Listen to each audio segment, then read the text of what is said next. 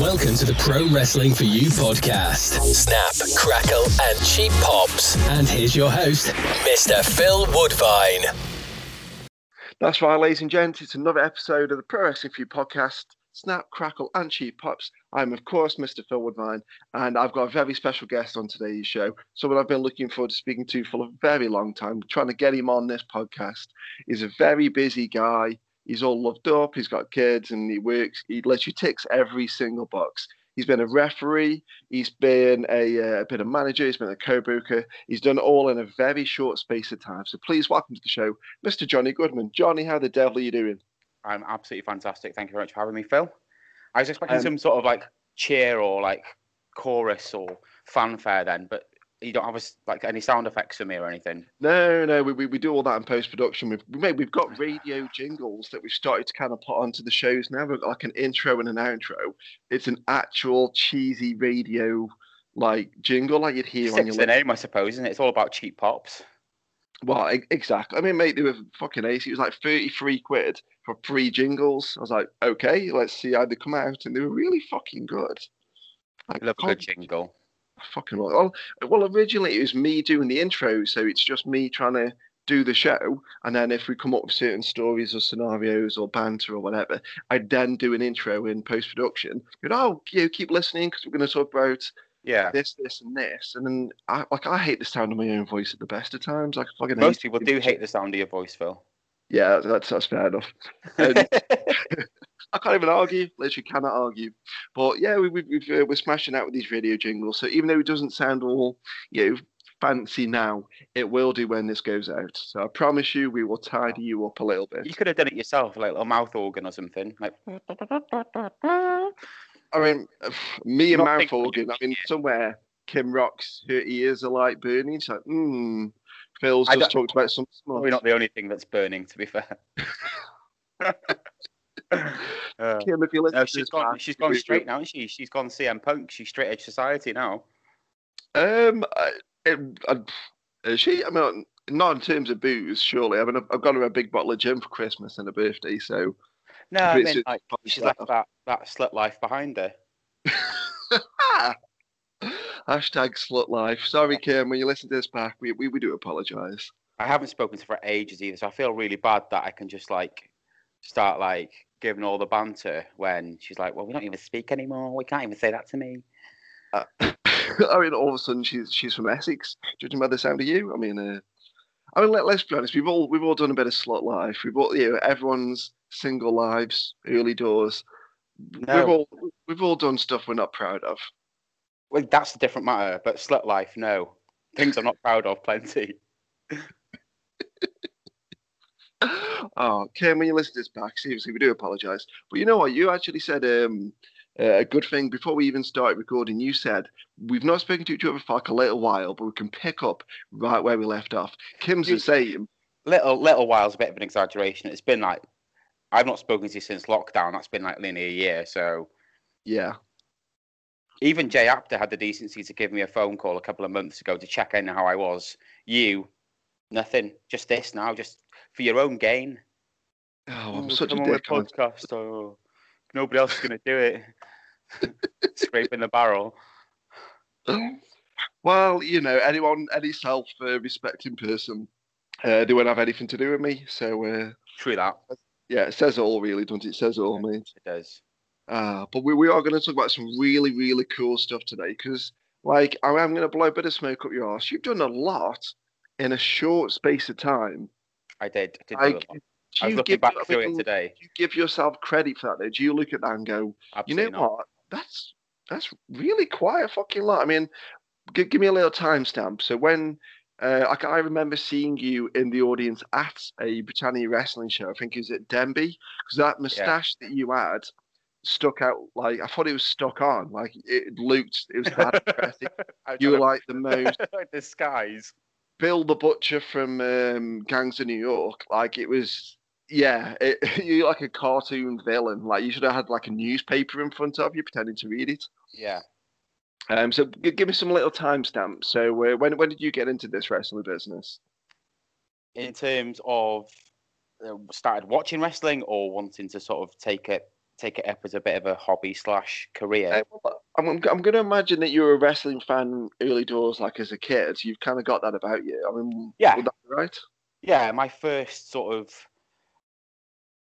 like meaningful bit of wrestling that I remember watching. My dad used to record the wrestling on Channel 4 back in the day. It used to be on Sunday nights, didn't it? They used to have like Royal Rumble and stuff on and that kind of stuff. And the first event I ever remember watching fully was Royal Rumble 2002.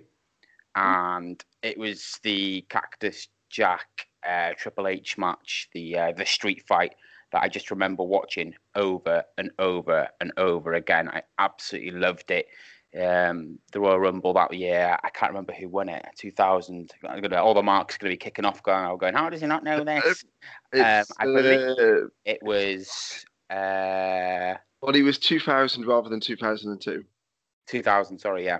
I'm going to go out on a limb. I think it might have been The Big Show for some reason. No, it was. It came down to The Rock and The Big Show, and... like they'd turn it into a story where The Rock's feet had hit the floor, but like he rolled back in and that sort of thing. Yeah.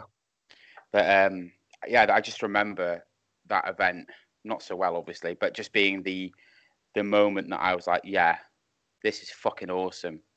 I loved it.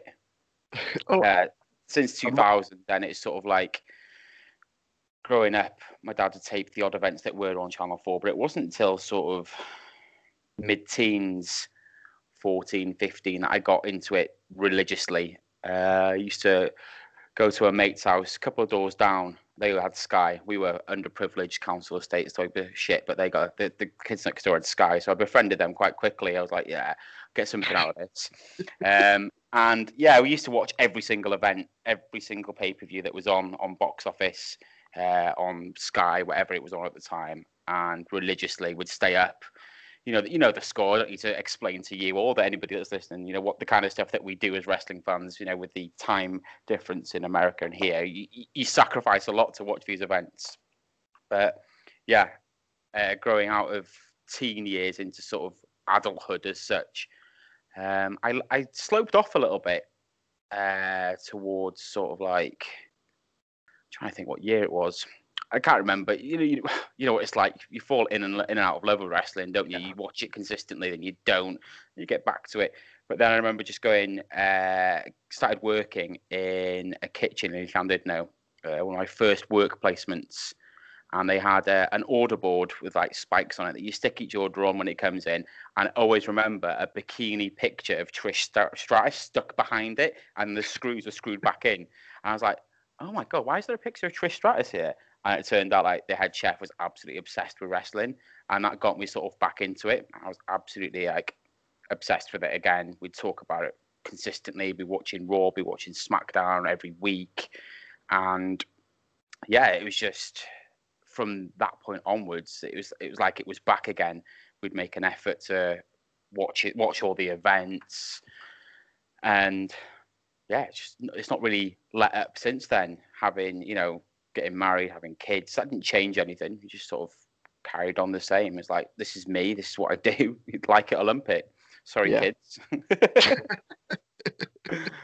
I've got to give you a little bit of info at this point, because obviously you said Royal Rumble 2000 was the first one you watched. I think there's maybe a 5-year difference between me and you. Yeah. Yeah, about there or thereabouts. In terms of age, or in terms of when you started watching, what you're saying here? Oh, sorry.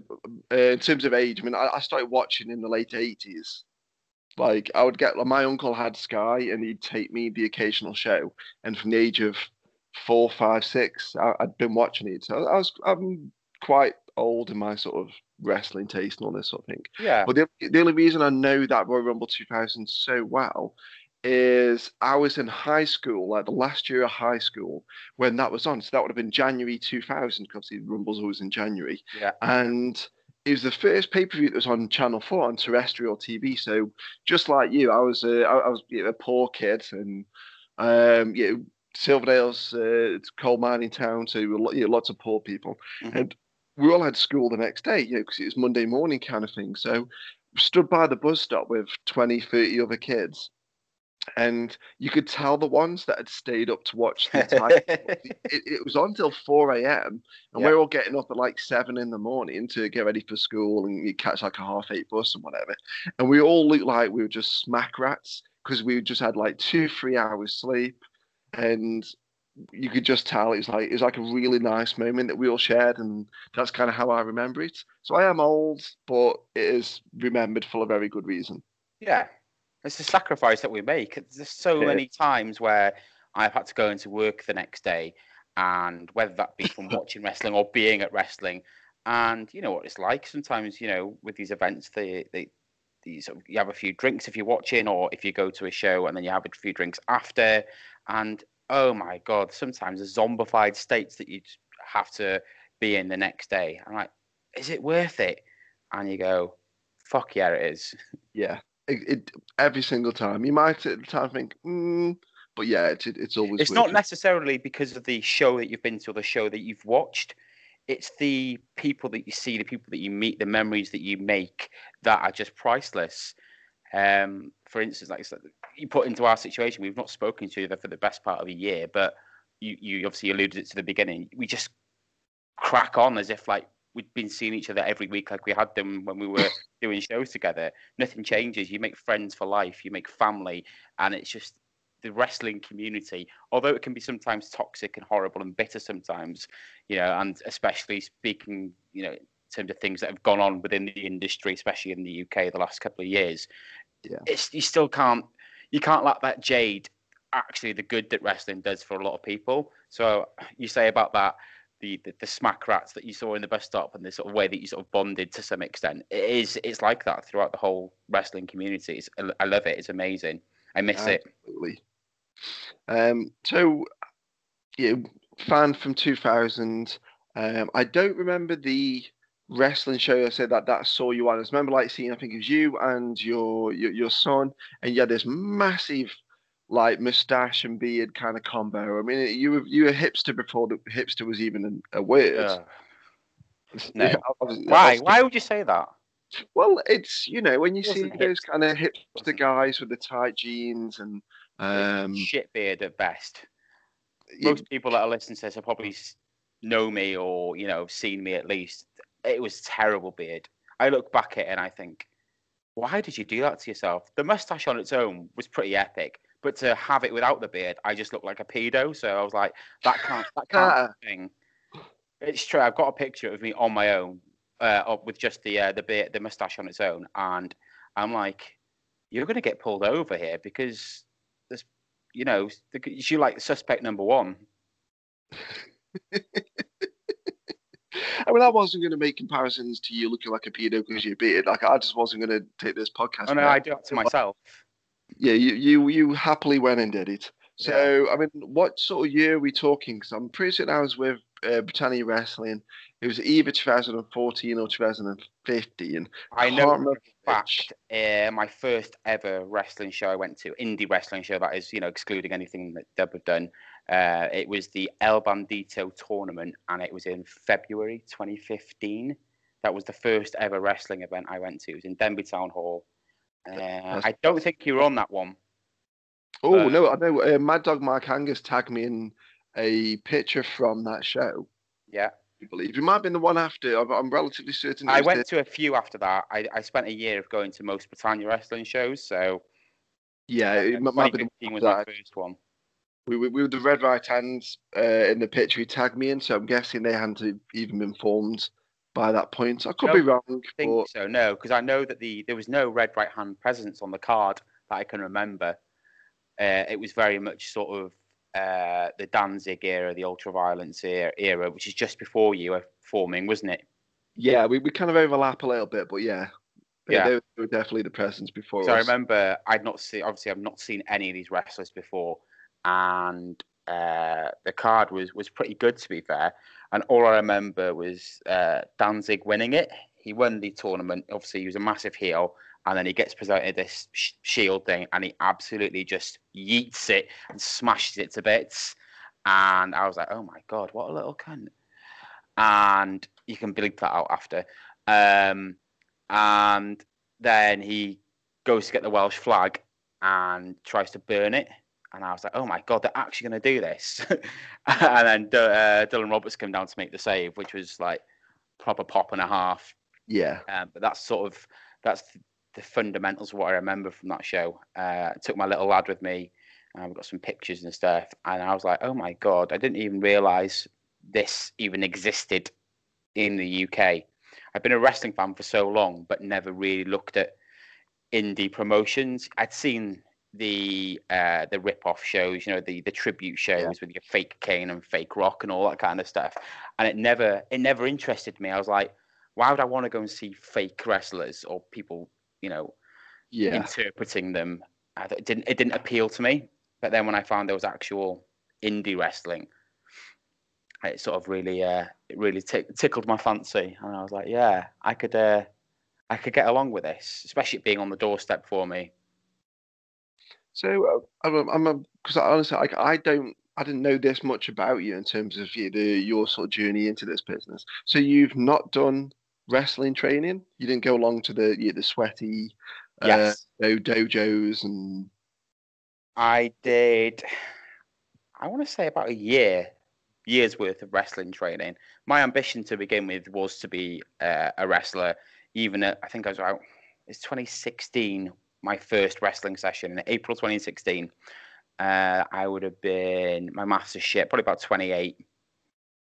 And I went along to the North Wales Wrestling Dojo in Rill, obviously, the BWP dojo that they have. And I spent about a year training, quite hard to be fair. I took it very seriously for a year. I got in shape. I got myself down to 12 stone.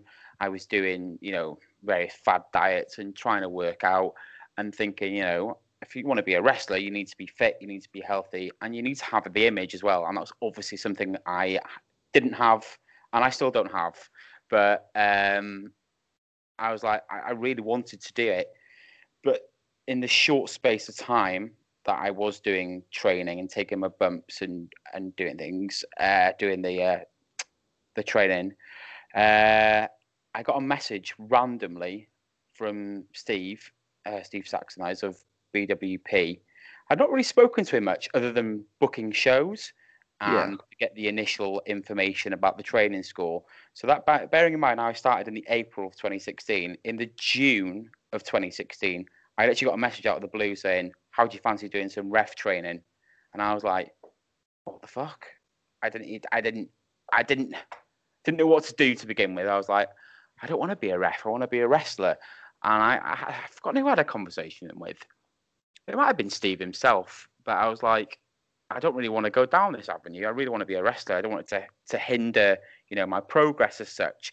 He said, listen, in this industry, to get forward, you're going to have to take steps in maybe other directions you don't particularly want to go into, but it's all part of learning the business, understanding the business, and getting to grips, you know, with all aspects. Because if you just primarily focus on one area, you're not really going to be a great wrestler or a great ref if you don't know what else goes on, because it's that intertwined. Everyone needs to know everything, essentially.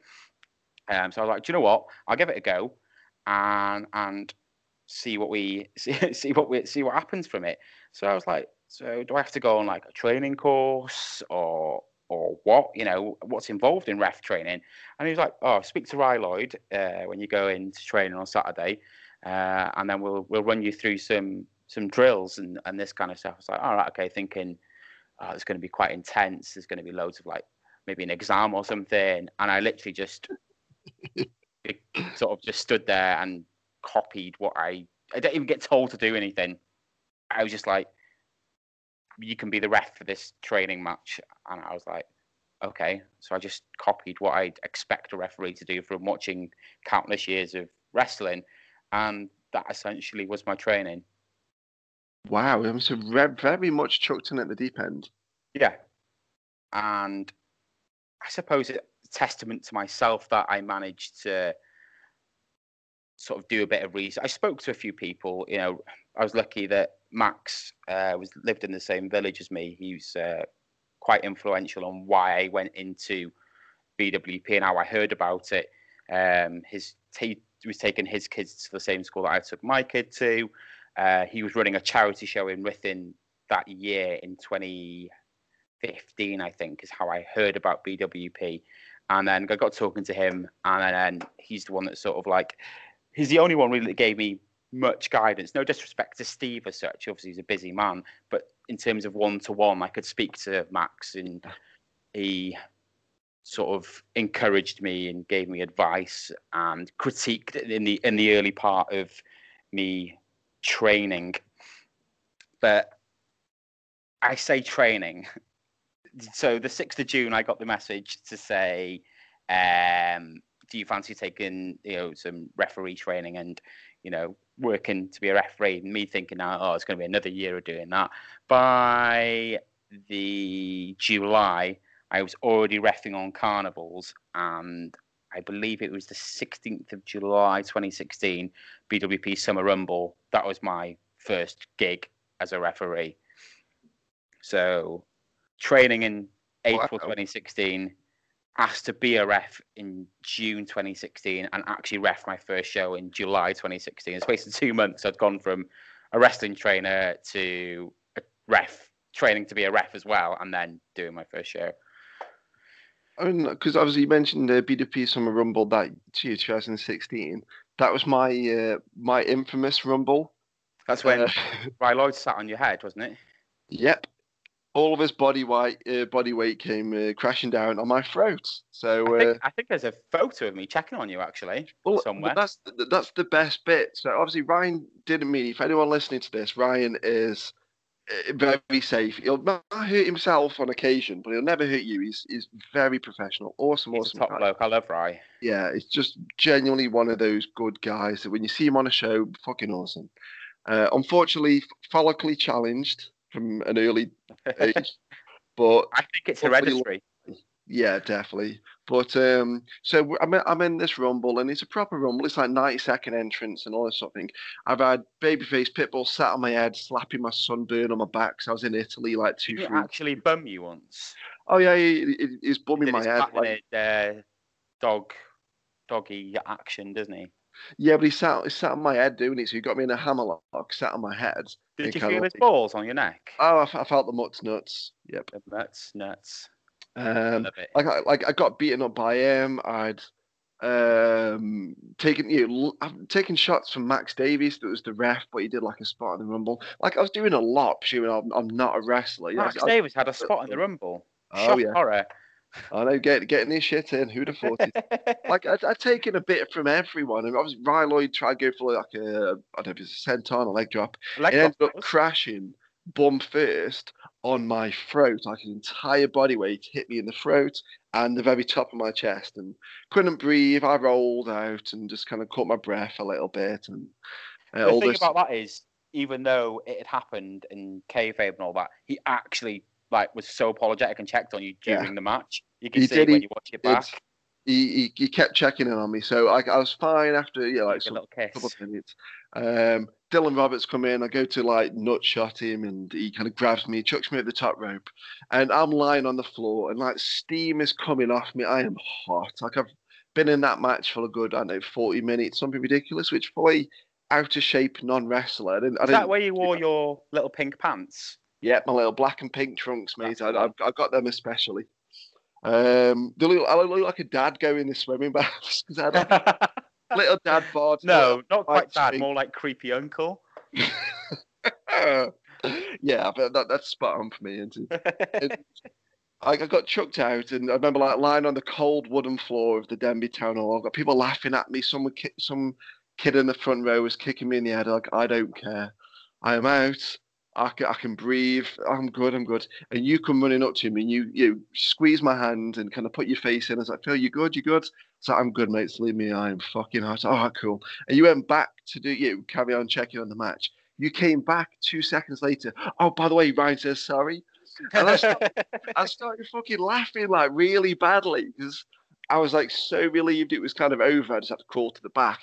By the way, Ryan says sorry. And I started having to corpse because I was just pissing myself, so I had to hide my face in the floor.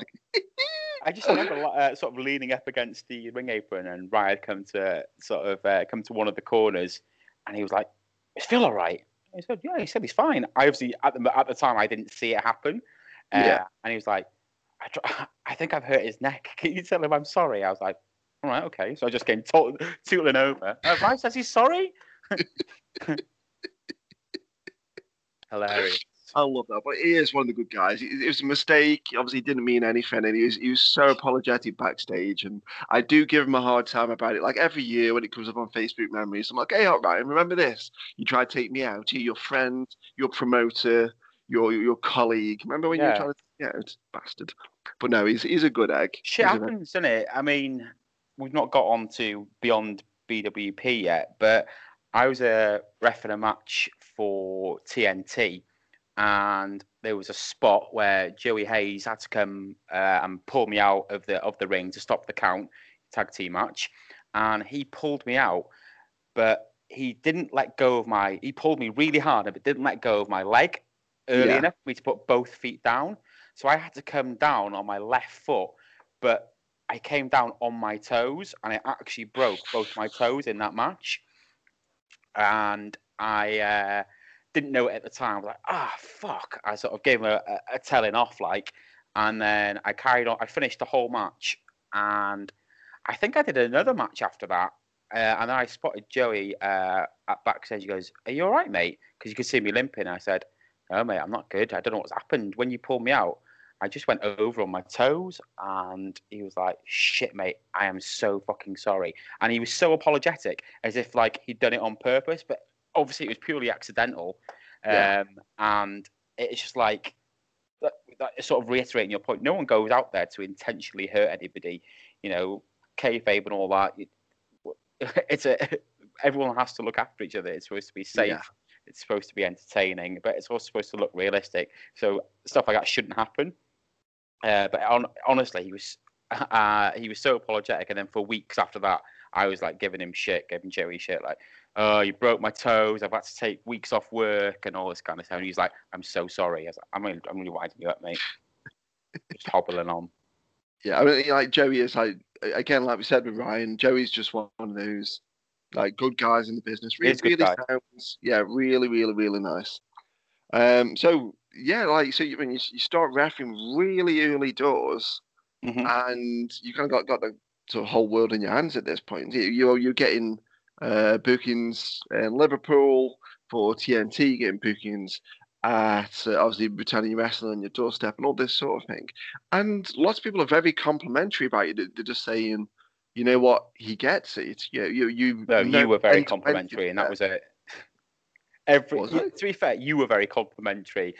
Every show that I ever did, predominantly sort of BWP, TNT, you'd always be in the crowd or working the show, and the amount of encouragement, the amount of sort of plaudits I got just from you alone, it spurred me on enough to be like, do you know what? It gave me belief.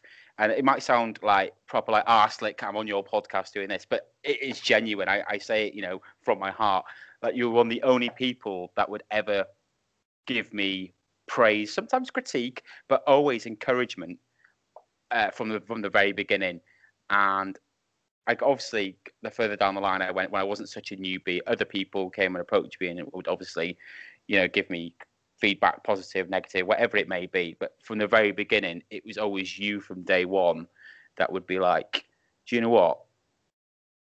You're doing a good job there, mate." You know, I don't know whether you'd sensed it, or you knew how I was feeling or what. Yeah. It was just like, it was crazy, but the amount of encouragement that gave me, because although we didn't know each other personally and didn't really know each other professionally too much either, just from my shows, I still looked up to you. I looked up to everybody, because I was the newbie in the business. So anybody that was already on shows would, in my eyes, be deemed higher up or a veteran. And therefore you don't answer back. You take everything on the chin, and it was just nice to get the praise from you. Fucking hell! It turns out I can be a nice guy after all. Who'd have thunk it? Just not to women, apparently. Fucking hell! Another promoter gets gone. Fucking hell! No, not in that way. Not like in a sexual harassment lawsuit way. Punk Puck for that? Just being a horrible little bastard, like. I mean, only to Kim, really, because then Kim expects it to. Yeah. Is she really a woman? She's more, I'm going to say she's more than a woman. You're going to sing it for me? Definitely not. Definitely not. You missed an opportunity there. Yeah. Like, I do remember, like, giving you compliments on this sort of thing. I always think... yeah, the thing is, sorry, I brushed off on a point there. It wasn't just it wasn't a complimentary, like, oh, you did a good job there as a whole. You'd always be very, very specific in what you were complimenting me on. It'll be something that I wouldn't even think about or notice. Like, oh, when you went down for the count and did, and the position you were in, it was absolutely fantastic. You looked over, you did that. And I'd be like, just little specifics. I'm like, how's he even noticing this? And then I was like, am I doing it on purpose? Excuse me, or, you know, is it, obviously it was just coming naturally, because as we've just spoken about, there was no sort of training in terms of knowing where you should be or how you should act or anything like that. I think it was just a case, like, I mean, when I go to shows, there's certain things I don't look at it like a talent. I look at shows like directing a movie. I don't view myself as a, I hate the term booker, so it's just not a fan. Doesn't even say booker. Yeah, it doesn't even say booker on my business card. Like, it says events manager, because the real world knows what an events manager is.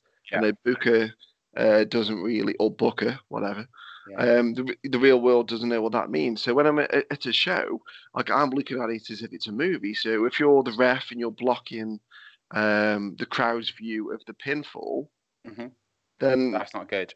Yeah, that's not good, because even though you're, quote unquote, not a performer, you are a performer. The referees are performers. The DJ is even a performer. People working the merch, they're all performers. It's the second someone turns up at your venue, you are all performing. Even people, I went to a show in Manchester, I don't know if I dare say it's Manchester Press and Academy. I know that's a bad term to say, but one of their trainees was just working in I think it's like the raffle, and like the food stall, and there was like protein bars, crisps, bottles of water, and cans of pop. And he was just being a bit downhearted because he wasn't on the show.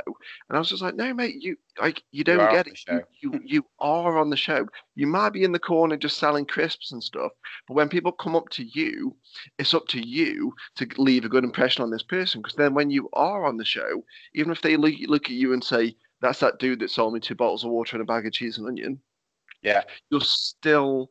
You're remembered for something, exactly. And being remembered for something or anything is better than being not at all remembered at all. Like, people come to the show, and every person they meet, they're not necessarily judging, but they're going to go, "Oh, that lady on the door, she was really nice." Yeah. Or that. It goes back to what you said about Steve saying, when I obviously dubious about taking the reffing gig, he said every single part of this, industry is integral. Everyone has a role to play. Somebody on the merch does a bad job or is horrible to somebody, it can leave a bad impression on the whole company. So you might have a really good shit hot wrestling show, but that one person who had a bad experience at merch is going to go away probably a bit pissed off. Yeah, like, even from something as selling raffle tickets badly, you go, fucking hell, he's a bit of a dick. And it's just not. There's not much hope for you in life if you can't sell raffle tickets. Well, I mean, how did you do it badly?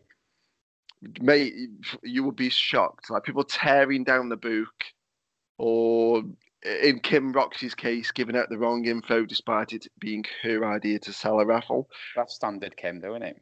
That is very standard. Have it written it down on a card and she'd still get it wrong. Yeah, I mean, I didn't want to do a raffle on Press and View shows. I hated it, because to me it just sounds a bit summer fair and like, oh, we've got a tombola. Oh, get in the bin. Yeah, don't like it. And it was her idea, and I said, okay, you run the raffle. And she said, all right, I'll run the raffle. You'll see how much you can make. And obviously, we've not looked back, because we make a decent amount of money from the raffle. That's where her Bretlands experience comes in, or whatever it was she was doing. And credit to her for putting that towards you, and you for taking it on board, because it's become such an integral part of actually Pro Wrestling For You. Other wrestling shows might not do it. They take themselves a bit more seriously. But you don't, and that's what fans actually like.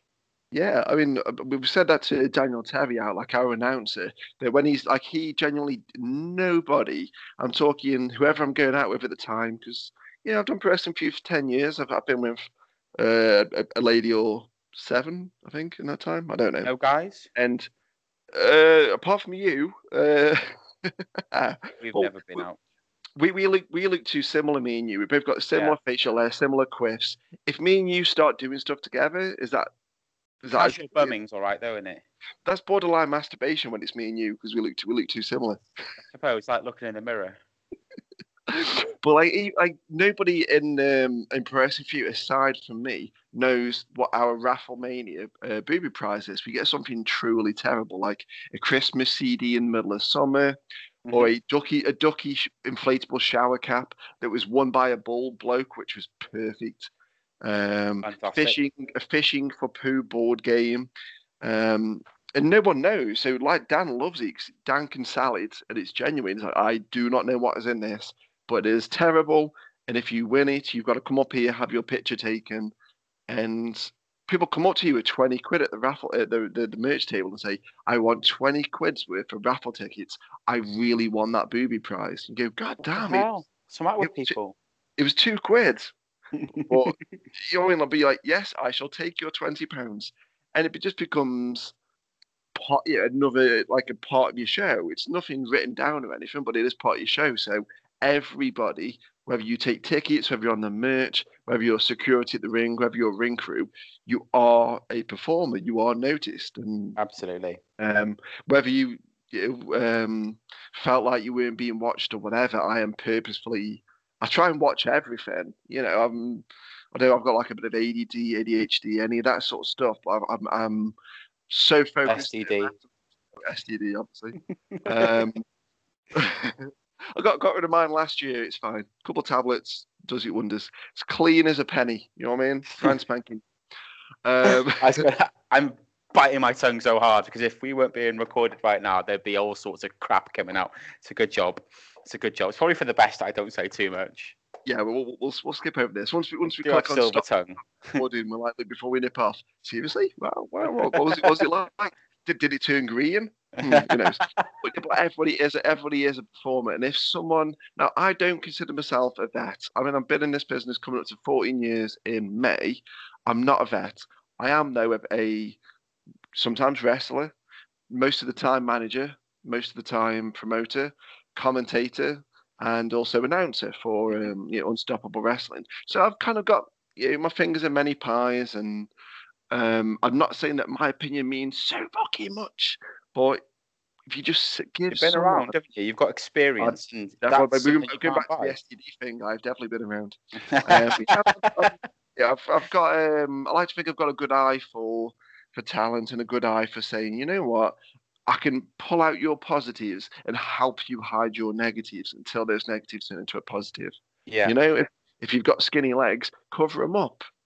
Tan is like one of the best bits of advice I'll ever give to a talent. If you're a bit thingy about your body, which we've all kind of got a bit of body dysmorphia every so often, I'm sure of it, tan up. It hides a multitude of sins. So if you just take someone to one side, tell them that, and they'll look a bit, I don't know. Can tell you what, mate, Luke, use this stuff. It's £3. It'll last you for fucking ages. I promise you, if you don't feel better wearing it, like, I'll buy it off you. You know, and just give someone a compliment, build them up, and make them feel good. There's too many people. Not I say too many, but there is a lot of people in this industry who will quite happily step on you to get that, that one step closer to their goal, their dream, whatever. But for every one of them, there's like 10 people like yourself, like the people that have helped me, like Steve, like Jay, who would literally just care so much about building the industry, building the British scene. So, you might anyone that's listening to this that's just coming into the business or still in the business come across people like that. You just have to ignore it and realise that, they're the kind of people that we don't want in the industry, that give a bad name. It shouldn't be a toxic place. No. Like you say, give people a compliment. If the guy on merch is a bit downtrodden, tell him he's doing a good job. Yeah, absolutely. So like, I really hope if the people listening to this and you come back to wrestling, do that. Just tell people they're doing a good job. Yeah, like, is it that fucking difficult? So, you know what, mate? Well done. It doesn't apply just to wrestling. It applies to life. Just be fucking nice to people. I'm all for having a laugh and a joke and a bit of banter, but just be nice to people. Yeah, absolutely, absolutely. I'm going to swing you into the first of our two sort of game showy kind of segments, and it kind of does fit in with what we've been talking about. I'm a big fan of, it's kind of like a quiz topic. I know it's a topic on a radio show called Unpopular Opinions. Now, I'm a big fan of this, not because I like to argue, but I just like to see what people do connect with and what people don't connect with, because there might be something that I absolutely love and will go to the end of the earth to defend, and other people just don't connect with it, I suppose. So we're going to have two rounds of unpopular opinions. So, Johnny, I want from you a match that you absolutely love, but for whatever reason you don't feel it gets the credit it deserves, or people kind of shit on it a little bit. Christ, you could have given me some prep time for this. Oh, no, I have to pick something out now. No, I don't know what other people's opinions of matches are. I got my own opinion, but I suppose I'm just trying to think. Wow, I'm no good on the spot at all. So bear with me on this. I'm going to give you one of mine, not to kind of spur you on, but just to kind of show you my mindset. Yeah, people look at WrestleMania 19, and it's for me, WrestleMania 19 is superb. Vince McMahon versus Hulk Hogan. Now, we're not talking a five-star technical masterclass in the Tokyo Dome or anything like that, but I'm a big fan of stories, you know, just tell a really good story, make me believe it, just take me out of my element for 10 minutes, 15 minutes, 20 minutes, whatever. And Hulk Hogan versus Vince McMahon is one of the best stories that I've ever seen told. People shit on it a little bit, saying it's a bit boring, it's this, it's that, it's the other. There was too much interference because you had Roddy Piper kind of interferes, and you got like multiple referees, and then Shane McMahon comes down at the end. Obviously, it doesn't interfere; it's done with. But you know what I mean, too much outside interference and not enough just them two. But I love it. The Vince McMahon popping up slowly from the ring, covered in blood, is better than anything I've seen in any Hollywood movie. And the cameraman, I did my research. The cameraman got lucky on that shot. Like, me as a director, I'd be like, oh, my fucking God, that's beautiful. Yeah, but the shot right there. Yeah, like, that's... Because obviously Vince isn't there in the back controlling that. The cameraman just got lucky, and they're like, oh, what a fucking awesome shot that is. Yeah. That's the guy from The Shining level good. You know what I mean? And people shit on it, but I love that match so much. You've sold it now. I'm going to have to go and watch it. Yes, WrestleMania 19. While you were talking there, I did actually, something did pop into my head in terms of unpopular, in terms of what unpopular matches, which I actually really enjoyed. I really, really enjoyed the Ultimate Deletion matches, TNT, Matt Hardy and all that kind of stuff, all that shenanigans, the first sort of taste of what we got of these sort of cinematic matches we're getting now. But I absolutely loved them. People were saying, oh, it's not wrestling, it's not this. But I loved it, absolutely loved it. Me and my mate used to howl because some bits were so funny and some of the wrestling was a little bit cheesy and gay and there's a drone attacking people. But I loved it. Yeah, I'm kind of in agreement with you. Like, I saw it and like I didn't get it at first, but I couldn't turn it off. And that's when I know I'm not going to end up liking it. It's like, what am I watching?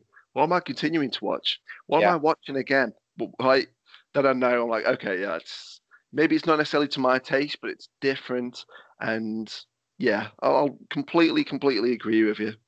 I just remember one bit in that Matt Hardy's like, I think Jeff Hardy's got like a lawnmower and there's like a wheelchair, like a really old dilapidated thing. He's just like, mower of lawns, chair of wheels, mower of lawns, chair of wheels. And I just remember howling. I was like, what even is this? What even is this? But I, like you just said, that I couldn't take my eyes off it, and I'd be like looking forward to the next one. Absolutely. So I mean, maybe it's not so unpopular because I quite like it, but fuck it, whatever. No, I'll completely agree on that one. We have the same opinion, but I know that when it first came out, there was quite a lot of outrage about it, and then people were just saying, "This is not wrestling. This is wrestling." The Jim Cornettes of the world, perhaps. Yeah, maybe. Yeah. I know a few people that I know that didn't like it. But that's the good thing with wrestling. Like, yeah, wrestling should be like a circus, shouldn't it? I mean, if you do like the clowns, you might like the high wire. If you don't like the high wire, you might like the beardy lady. Sorry, Kim. Yes, got it back. But you know, I mean, the wrestling should be a circus. Yeah, exactly.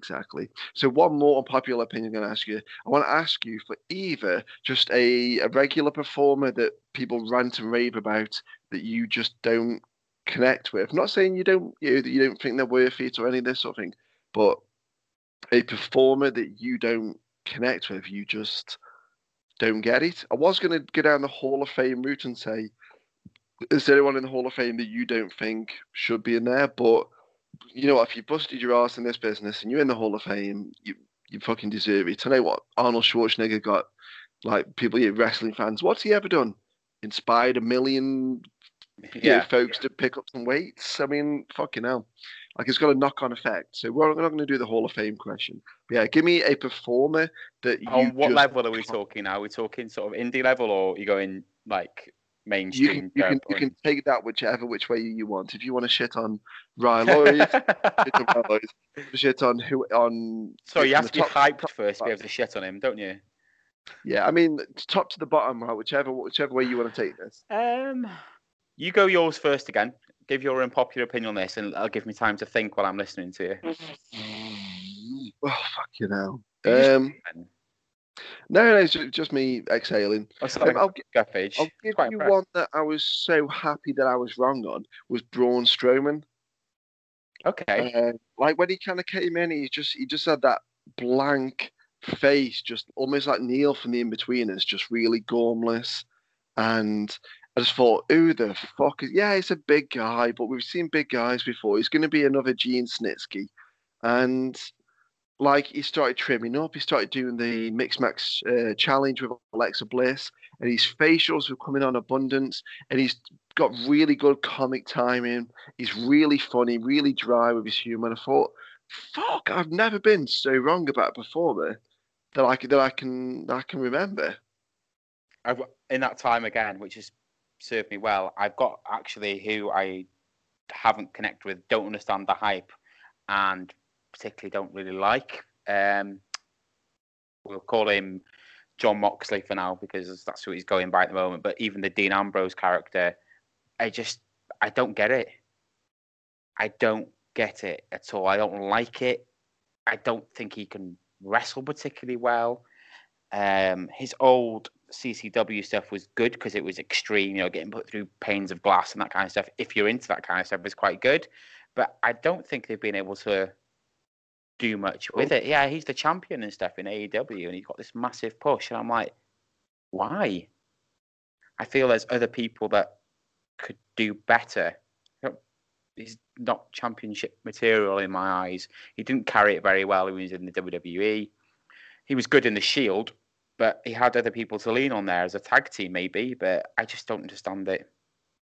No, that's you know what, that's fair enough. Like, that's the thing. Say, like, wrestling, just because you like it doesn't mean the next person does, and vice versa, and all that sort of thing. I'll give you that. Excited watching a Dean Ambrose match or a John Moxley match.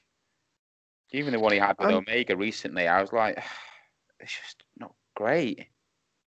Yeah, I'm gonna have to, like, kind of agree with you on this one a little bit. I've never gone, I really want to watch an Ambrose Moxley match. I'm like, all right, like, I don't dislike him. I've just not connected with him. I've never gone, yes, I really want to fucking watch that. It just didn't happen for me. So I'm kind of on the same boat as you then. Just don't understand him. Don't understand his character. And it's supposed to be some sort of lunatic and, a bit crazy. And I don't buy it. No, that's fair enough. So we're going to get back onto you. So... why? You're with... you're with Britannia Wrestling. You're reffing. You're doing bits with TNT. And I do believe it was I want to say June or maybe July. Somewhere, I know it's in one of those summer months. 2017. We were going to try you out at Press and View, doing something pretty different to what you'd kind of been used to doing. Yeah, very much out of the box. It was, again, from all the encouragement and stuff that you provided and advice, you're the one that actually approached me with this idea about going into management. And I'll be honest, it was something I wasn't too keen on to begin with. And I was like, do you know what? If you don't ever give anything a go, then you never know. It could be a step. You could excel at it. You could fall flat on your face. But, you know, at least I gave it a try. So I was speaking to you quite heavily about a concept, about some ideas that we were checking about, and, you know, about a persona as such for myself. And I believe that you wanted me to come down to Pro Wrestling For You and be the manager for Visage, yeah, which for me was unique in its own self. I didn't necessarily agree with it to begin with. And like, I didn't feel that he needed the manager. I felt like he had, you know, enough of the charisma about him to not need it. But then I don't remember if we had a conversation about it or just more conversations happened. I was like, if that's what Phil wants to do, if that's what, you know, it's his promotion and he sees an opportunity, just go with it. So I'd turned up to the show, you know, my Jericho-inspired manager gear and all, ready to debut as such as this manager. Absolutely bricking myself, I was. I still get nervous. Well, I haven't done for a long time because there's been no shows, but I still get nervous before shows now, even reffing, even when I was doing other bits, which I'm sure we will come on to later. But I always get so nervous. Have to have a pre-show poo. Have to have one because... my belly is literally like butterflies. I think it's good nerves in a way, even though you might say, well, you're not wrestling. What are you nervous about? I do play an integral part in the story that's being told.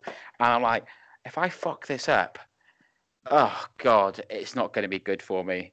Maybe not in a professional sense, because mistakes do happen. And I don't think I'd ever get like sacked or, you know, not get booked anymore for making a mistake, but it's just like the shit that you get for it. And, you know, these lads or ladies that are in the ring are working so hard to put on a good match and they're doing everything right, and the fucking fat ref comes along with a shit beard and a quiff and he just like forgets to count the three, or, you know, do you know what I mean? It's like, are you serious? Just because you can't be a wrestler, don't come up here fucking up my matches. Amazing. That really is amazing. I think... I remember seeing you on shows. Now, I wasn't going to put myself back on my shows to be a manager. Like, I did it early doors, but I couldn't run my shows and be a talent as well. Yeah. So I took myself off maybe 2013, 14, maybe 13, so on that kind of line. We had Vala Vendetta there, kind of filling that sort of valet role for a good few years. And I think she would have left maybe the year before this. And I was kind of missing seeing someone with a decent manager, and not managers have to go down the thin guy in a suit kind of route, which like a lot of people do. I know I did. Now I'm a slightly fat guy in a suit, whatever. Like I like when people kind of take a slightly different alternative route. They haven't got to be that guy. They haven't got to be. He had something different about him, didn't he? He wasn't just your standard manager. Yeah, I mean, like probably Paul Heyman's probably the prototype that people go to. They do now because he's been so successful. Yeah, he's that sort of. I'm serving as the advocate and spokesperson in a suit.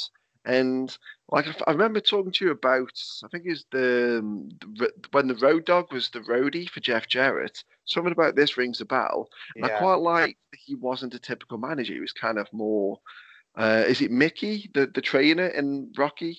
Yes, it is, yeah. Yeah, it was more like that. It was a bit more sweaty, a bit more grungy, a bit more let them do it and whatever. Yeah, like I liked more of a cheerleader. Yeah, I like the roadie doing that. And I've always loved Sensational Sherry. She's my go-to. She's no one will ever beat her. She's just that fucking brilliantly good. Mm-hmm. And I like the idea that Visage could have an entourage, because I thought Visage entourage is fucking brilliant. Yeah. And yeah, I'm going to Britannia Wrestling quite often, and I'm thinking, well, we've got a referee, Tony Barrett, and he does it all. He's happy to do it all. He's fucking brilliant. But, like, I really like this guy called Johnny. He works so fucking hard. He cares so fucking much. That's who I want in my locker room. Someone that gives that much of a shit. And whether they get it right or whether they don't, they're going to work at it until it's right. Or they might say, you know, this isn't for me, but how about this? And I thought, well, put you in as a manager and don't want to put you with the typical people. Visage and you, I thought, we could do something with that because, yeah, you're a heterosexual bloke. You don't mind looking a bit of an idiot. You don't mind hugging and kissing other men. I can speak for that firsthand. Pretty much. Like you're very, I know. If our missus is listening to this, me and you are in trouble. But you're a comfortable bloke, you know. Like, say you kind of same as me and that sort of thing. So yeah, cool, whatever, mate. Like I'm not fussed. And the idea that you and Visage could have so much fun with that. Yeah, if I remember, the idea that you pitched to me was I was going to be his manager. And obviously, for people who don't know Visage, very flamboyant, very open about his sexuality. He, obviously, he didn't always, he wasn't always trans with his act, was he? He was more sort of male orientated, if I remember rightly, was he? Am I thinking too far back? I'm thinking. Ish. It was borderline. It wasn't quite full on the wig and all kind of stuff he does now, if I remember. But it was maybe a little bit more toned down a bit. Yeah. Obviously, openly gay, or I assume that he was being openly gay. It's not my place to assume. But the idea was that I was his manager, but was oblivious to the fact that he was like that. Yeah. Am I right in saying that's what was pitched? So that it's quite comical. Yeah, because I think when people do gay characters in films and TV shows, in wrestling, a lot of the time they do like gay characters really badly. Yeah. Like some of this Carry On Camping, like it's that too over the top. And I know loads of gay people, you know, guys, girls, whatever, and they're just not like that. And there's you know, some camp people, or we know camp heterosexual people, and you. I mean, yes, you could say me or you, and yeah, very much in that kind of context, but. Like, I love the idea that Visage is doing all this stuff and you're Visage's cheerleader and you're kind of just think the absolute word on. You're almost a fanboy of Visage, but you're their entourage. You know, you're their Visage as being the sort of diva, you know, that Beyonce kind of person. Yeah. And you're there, not a problem. I'll get that for you. I think it was, oh, fucking hell. Fifth Element, the Bruce Willis movie. Yeah.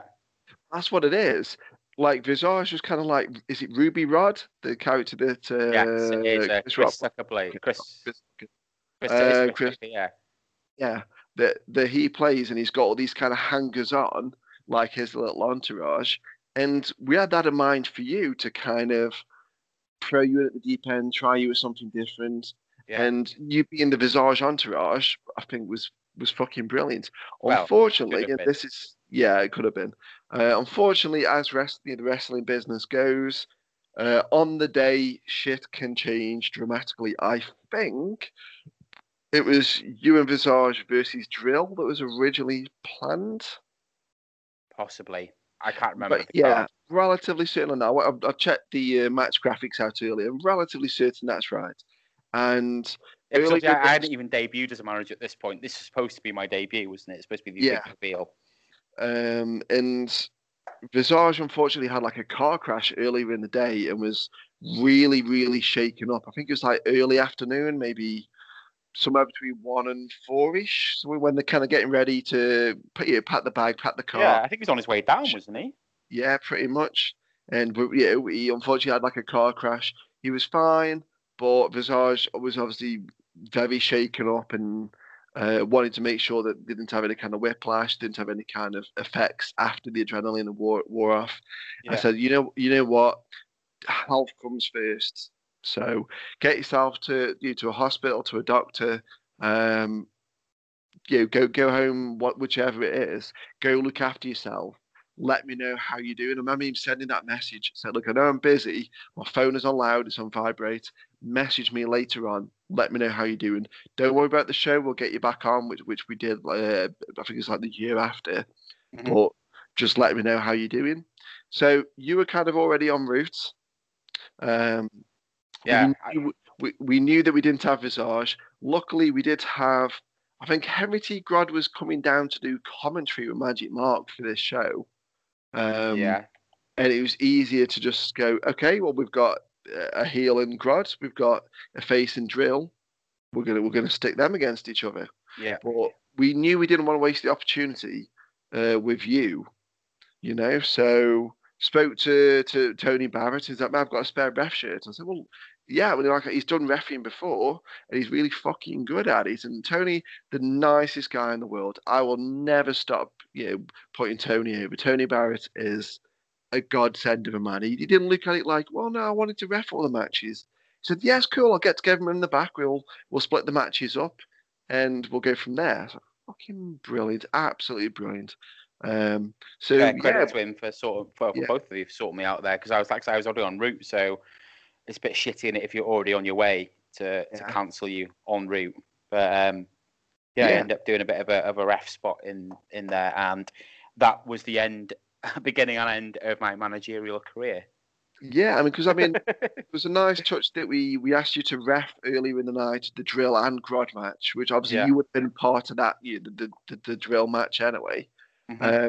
I remember sitting with you. Is it the back of the room, back of the Silverdale Working Men's Club? And I was saying, I really like when we do the heel referee stuff. Like when Nick Patrick is probably the best.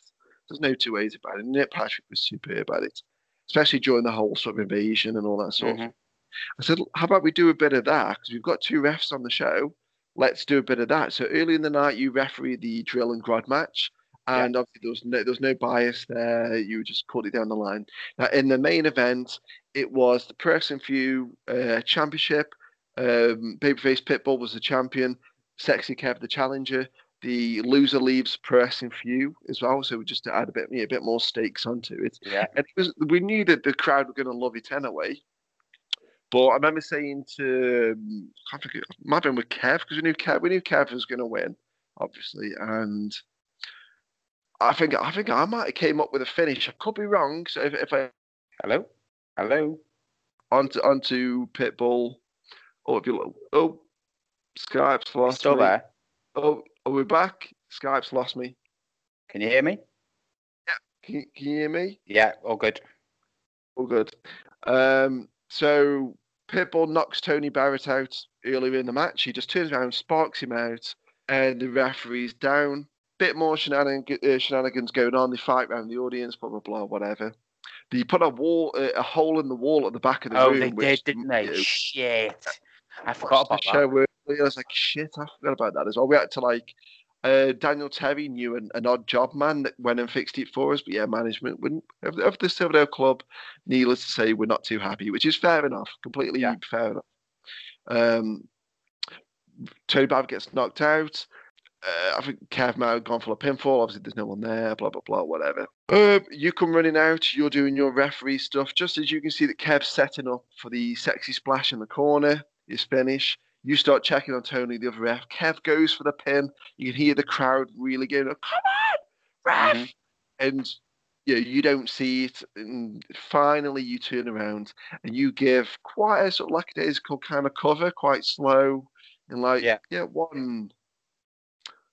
2, and then that's when he kind of kicks out. And there was enough people, because we didn't want everyone in the crowd to say that ref's a dick, but we needed enough people in the crowd to say, come on, that ref's being a dick. You are taking the absolute piss. Yeah, it was enough to be subtle. Yeah, and Magic Mark puts it over perfectly on commentary. I've never watched it back, You know what, mate? Once this is done, I'm going to hook you up with that match. Fantastic. Magic Mark puts it over perfectly. Again, another guy I can't say enough good about. Mark's an absolute godsend. I work with Mark at TNT, and he's really good at what he does. Got we didn't, because he's doing commentary. You don't get to speak to them too often. They're off in their own little area doing what they need to do. But the few occasions that I have managed just to chat to him, it's always been pleasant and very gentlemanly. Very good at what he does as well in the commentary. Yeah, absolutely. Does research. Yeah, you know, I mean, he's professional through and through. Every ounce of him, absolute professional. Yeah, so he puts over really good on commentary. Kev grabs you by your collar, gives you a kick upside the head, which I forgot he actually did there, because that's he gave me a roundhouse, kind of a heel move. But I think the crowd at that point were willing to forgive anything because Kev was over, and Pitbull was over, but obviously as a heel, and the crowd were hot, like really fucking hot. They really wanted the title change. Yeah, Kev gives you a lovely kick upside the head. I mean, was that kind of perfectly placed? I didn't feel it, so yeah. Yeah, again, absolutely spot on. Professional. Yep. Bit more goes on. Kev hits his sexy splash.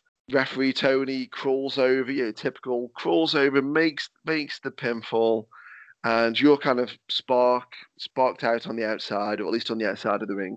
And again, it's a beautiful moment, a really solidly beautiful person for your moment. There was Grodd involved in that to some extent as well. Because I remember me, Pitbull, and I think it was Grodd, all left via the sort of entrance.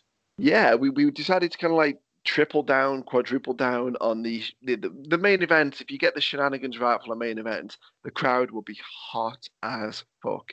So Grodd's at ringside doing commentary with Magic Mark anyway, and we knew we were going to go through to Grodd and Sexy Kev after this, with Pitbull leaving. So we kind of needed to overlap a little bit. Yeah, so it's set up Grodd, the next stage. Yeah, downs the headset, jumps in the ring, spears Kev just as he's doing his comeback, and yeah, kind of chucks Pitbull on top of him. Such a close, you know, pinfall. Yeah, beautiful moment, beautiful main event. So if people listening to this, go back on the Press and View network at pwview.ondemand.co.uk. Look up Release the Kraken from sort of summer 2007. Really solid main event. Really, really good. Yeah, it's good to be a part of that. I enjoyed that. Yeah. You're out the ring, Grodd's out the ring, Pitbull's out the ring. Pitbull does give the middle finger to the crowd, which the camera catches. Rather naughty.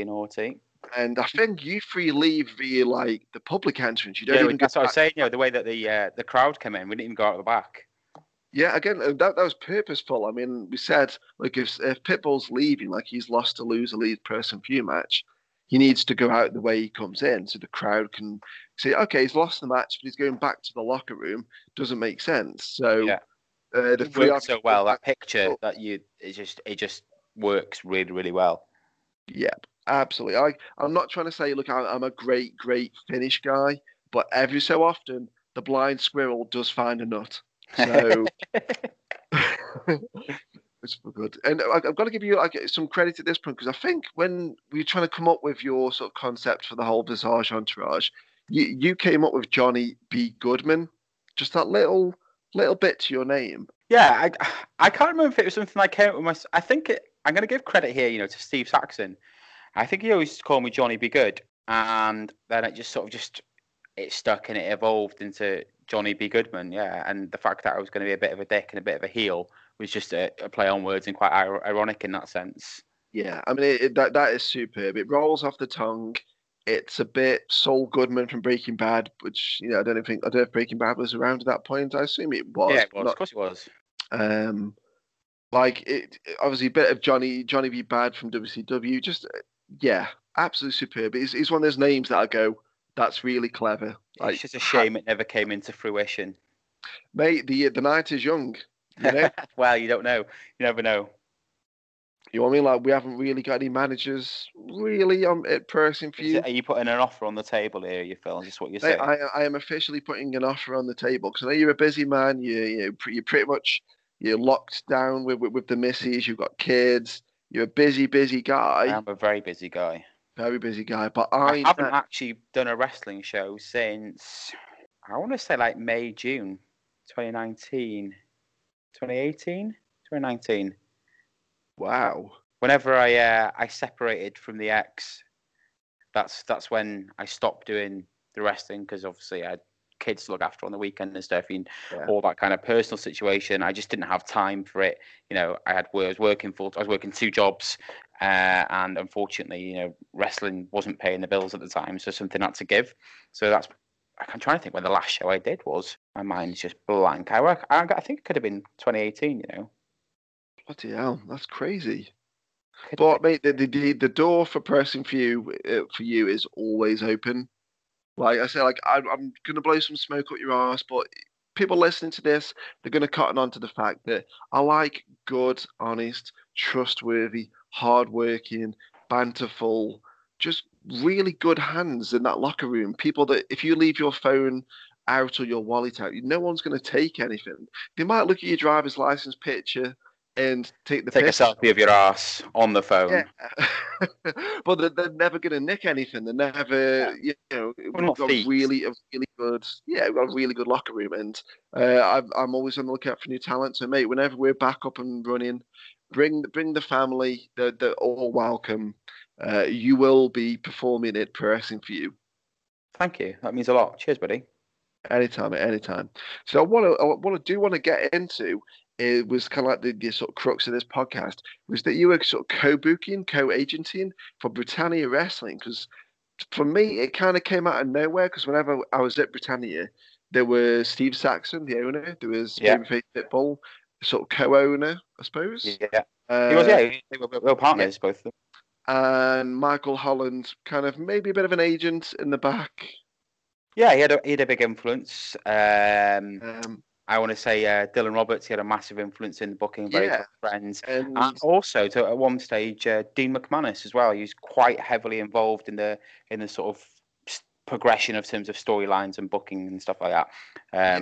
Which he disappeared off the scene, I think, 2017. And he was a character. I like Dean McManus. He had a good wrestling brain as well. Yeah, really smart guy. But the cool thing with, because he kind of like came out of nowhere. I remember getting to a show. It was at the Thrift, and you were stood in the ring. I think Pitbull was behind you, and you stood in the ring, and you were running everybody through the show. That was the card. Because we're about to open the doors. We've got 10 minutes. I need everybody to listen. This is what we're doing. And for me, that's what I do on my shows. I get everybody together in the locker room. I read them through the house rules. Like, don't shut the microphones. This is the card. Stick to your times. Blah, blah, blah. Whatever. And seeing you do it, and people were kind of like talking and laughing, and you weren't taking any shit. You're like, no, guys, seriously, save the jokes from the back. You know what I mean? I need to get this out. We've got like 7 minutes till we've got to let the audience in. Yeah. Save jokes from the back. I need you to listen to me.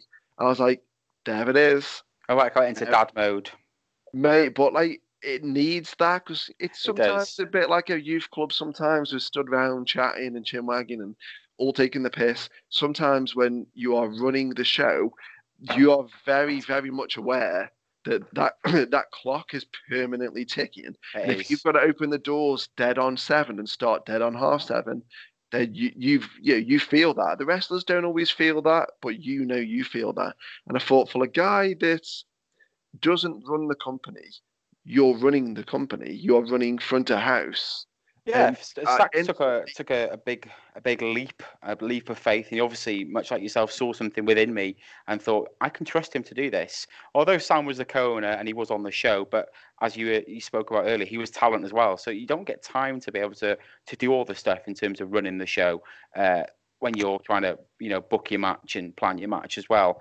So the fact that both of them, you know, had enough of a faith in me to do that, and like you said, in such a short period of time, was you know, it was nice for me, but it was good that the talent reacted well to it as well. So they obviously had enough respect for Steve and Sam. So, well, they've chosen him for a reason.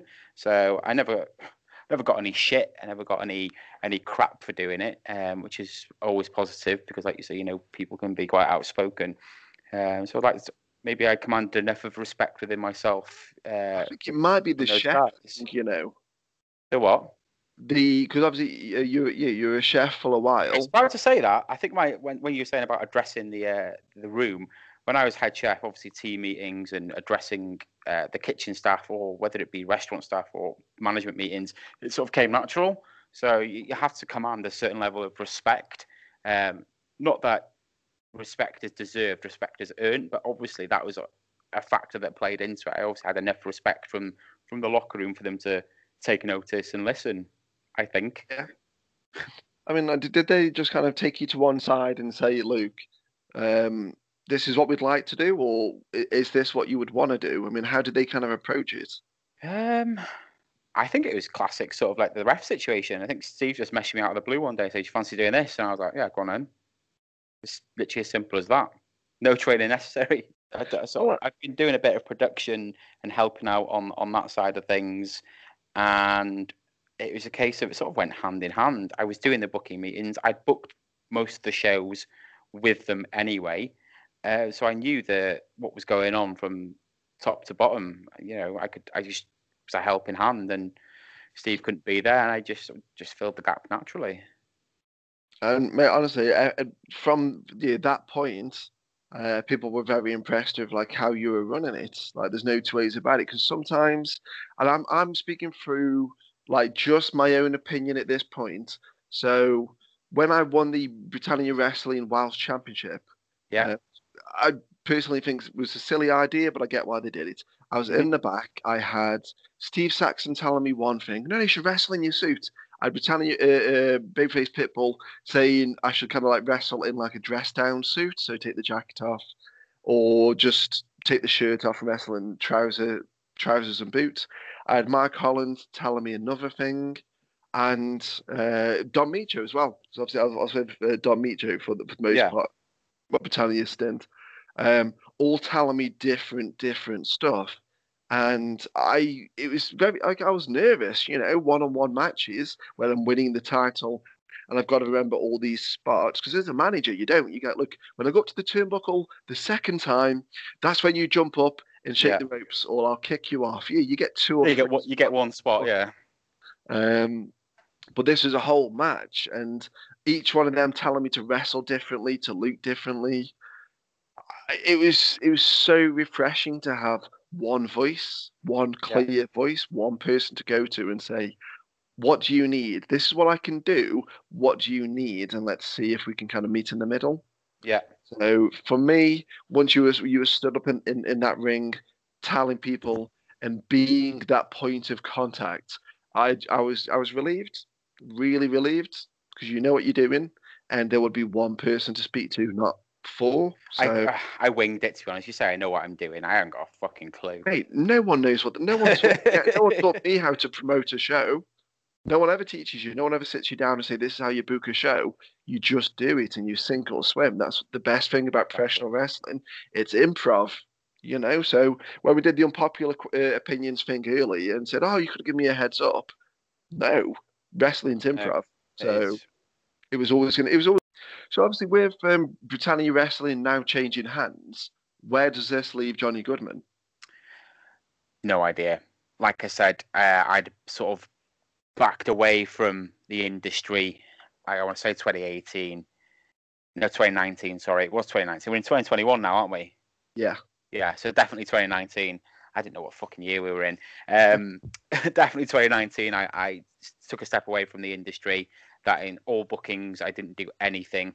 Didn't do anything for Steve. Didn't do anything for Jay. Haven't done anything for you or any of the requests that came in. I turned everything down. So during the handover between Steve and Sam at BWP to Alan, I sort of got lost, I suppose. I don't know what's happening. I've not been approached by Alan. I've not been asked by Alan if I want to work for him. So in terms of BWP, as far as I'm concerned, it's sort of like that ship sailed. You might say, "Well, why haven't you approached him to want to work there?" I'm not in a position to be doing that at the moment, so I wouldn't actively look for it. But if someone asked me on a one-off, "Would you want to come and do this?" I'd consider it. I don't know, it's not much. I'm a bit out in the dark, to be honest, but it's difficult because they took over just before lockdown happened, I believe. So they didn't. I don't think Al's even had to have been able. Al and Ryan, sorry, have been able to run a show yet. So it's difficult. It might have been a bit later than that. You know, I think it would have been maybe. Like I was kind of made aware of it in sort of July, August, September-ish. It was kind of like late summer that Steve and Sam sounds about right. Kind of telling people. I mean, obviously, they would have had talks with Alan and all that, and obviously Ryan as well. But that's kind of when it was known, somewhere in that kind of gap, July, August, September, perhaps.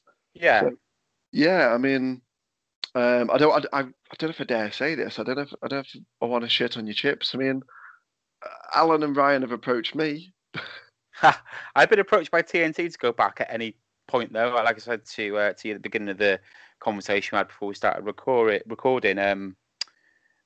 Jay got in contact with me just before Christmas, just a check-up, really, asking how I was, what I've been up to, how I was coping, and then basically said, listen, I know that you've taken some time off recently, you're sorting some shit out, but to whatever capacity you want to come back, just give me a shout and I'll make a space for you, no matter what it is. How, it's non-committal. You want to do one show a year, come and do it. And I was like, I appreciate that, Jay. Honestly, it meant the most to me. Just a little call out of nowhere to just, he wasn't asking me to come and work for him or anything like, obviously, but he just wanted to check out I was all right. And I thought he didn't need to do that. Yeah, I'm not a massive part of his life in a personal sense. I wasn't really a big part of the, the wrestling sense. I'd only been part of TNT from 2017, so only maybe three years. But just a referee, it's just a referee. So in my opinion, I was just like small fry. But for him to take that time to message me and ask how I was doing, just it really resonated with me really well. I really just meant a lot.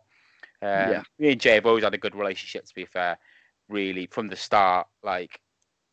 I've just been myself, and I think he's like that, where other people are maybe I'm my own worst enemy sometimes. I'm just too treat everybody the same. So yes, you might be in a position of authority. I am respectful, but I still have the same level of banter with you as if I was with another lad in the locker room. Yeah. I don't know if that boded well with Jay, and that's why we got along.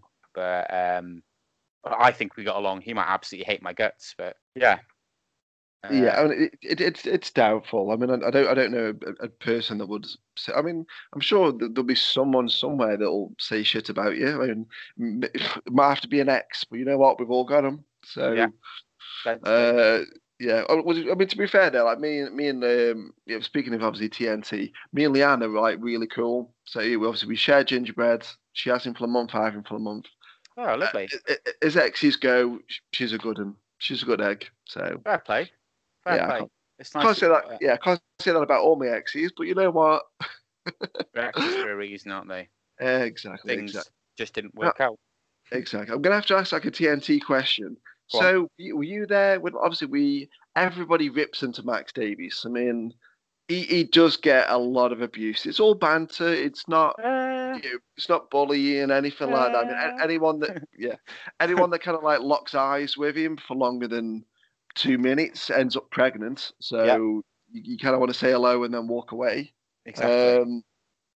Were you there at the TNT show? I think it would have been like the sort of the quote unquote dark match. Is this what you're going to tell when he wrestled when he refed in his jeans? Yeah, please tell me this story from the locker room, because I don't know if I was at this show. I can't think for the life of me. So can you tell this story? What justice or not? I think Max might have tell it better, but me and Max both live in the same village in Wales. We travel to Liverpool together. I drive, he doesn't. So I'd finished work, picked him up straight away and drove straight to Liverpool. So show is probably supposed to start, I'd imagine dark match about 6:30. I didn't finish work till 5:00, and it's an hour journey to Liverpool, the best of times. So we were up against it. So I set off 5:00 to get to Liverpool. We counted traffic on the way because it was rush hour traffic. Everyone else was finishing in D-side, etc., all coming on to the 55. And basically, we were running stupidly late. We didn't know until the moment we got there that there was going to be a dark match.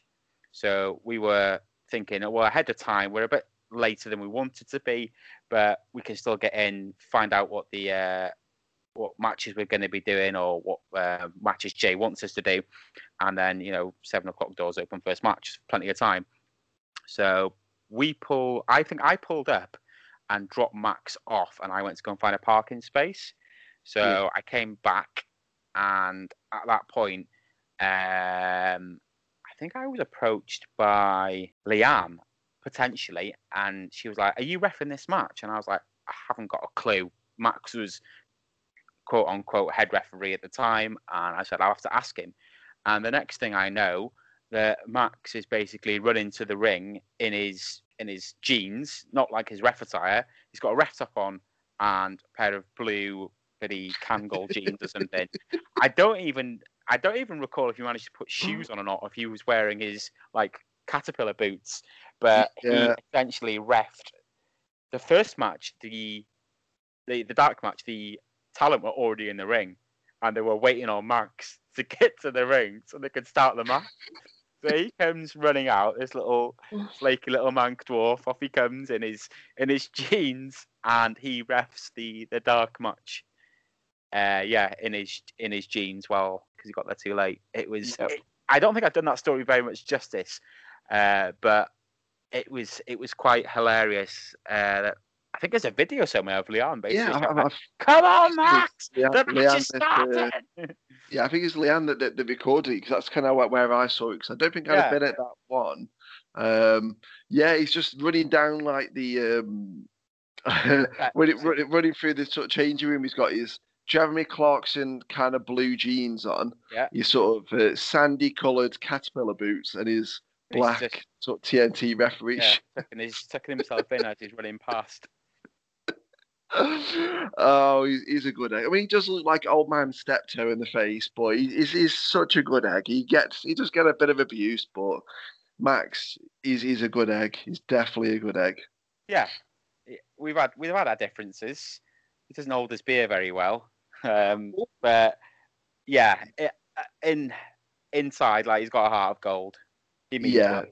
Yes, I was literally going to go through to like this sort of final segment of the show, but you've just made something click in my head. Right. Would it have been the? No, actually, let me think. Because when we were saying earlier in the show, you've done a couple shows for me.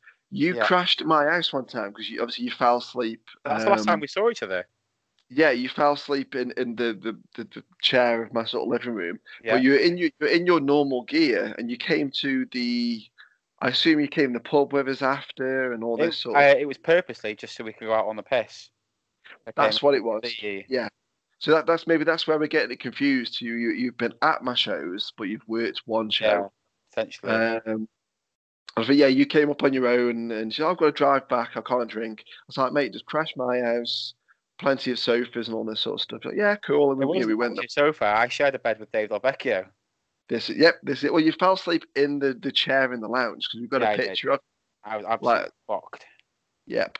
I mean, like, if people come to the Press and View after parties, we like to party. We go balls to the wall. Yeah, Old Brown Jug, I think it was. Is that the place? It was either the Jug or the Rigger. It was the Rigger when Max was here. I remember this. We've been to the Rigger a few times, but I believe it was All Brown Jug first. And I think we tried to walk up to the Rigger, but they'd stopped letting in, or they were shutting by the time we got there. Yeah, so we'd have to walk all the way back fucking down again. But like the Max Davies, so I know he's refereed one of our shows. I'm relatively certain on that. I think he did a segment with Pitbull. He took a battery in, and yourself.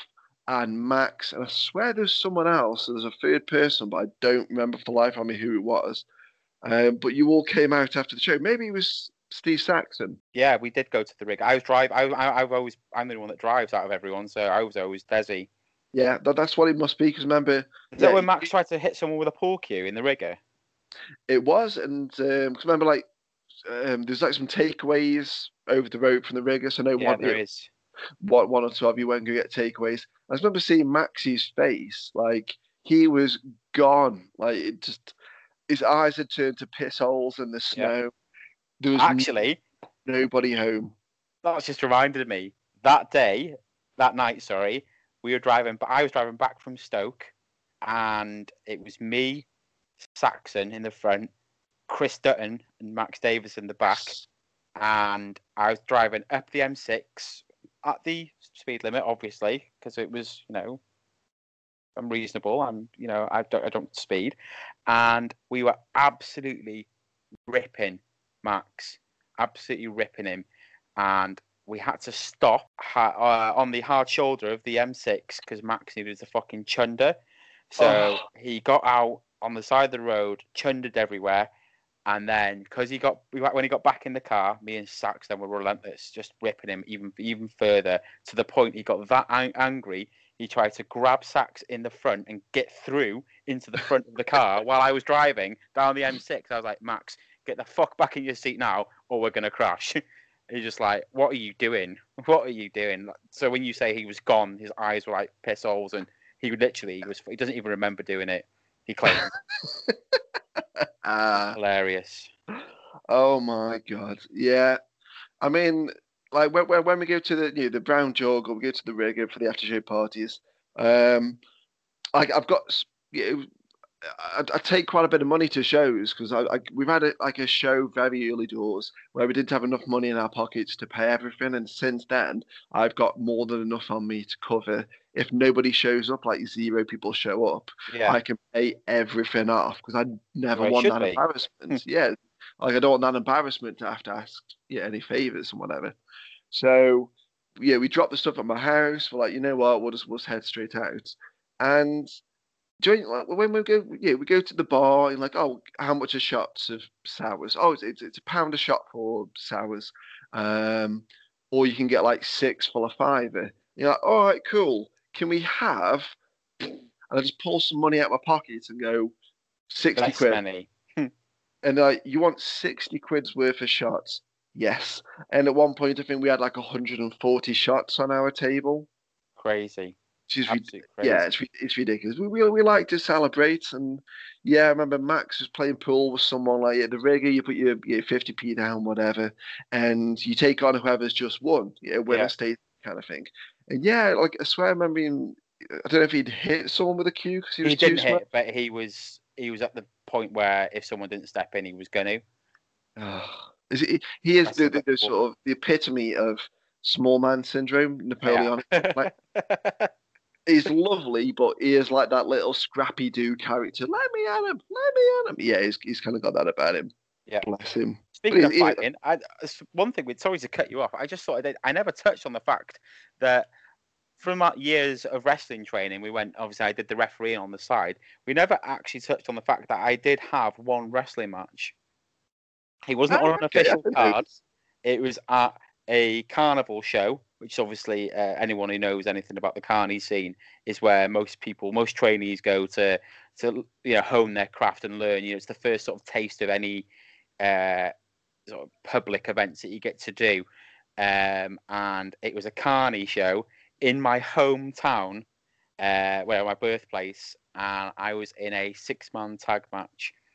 I wore Ry Lloyd's pleather trousers, which were actually Steve Saxon's before that, and a Wales rugby top that was slightly too small, so my belly stuck out the bottom. And I can't remember who was in the match now.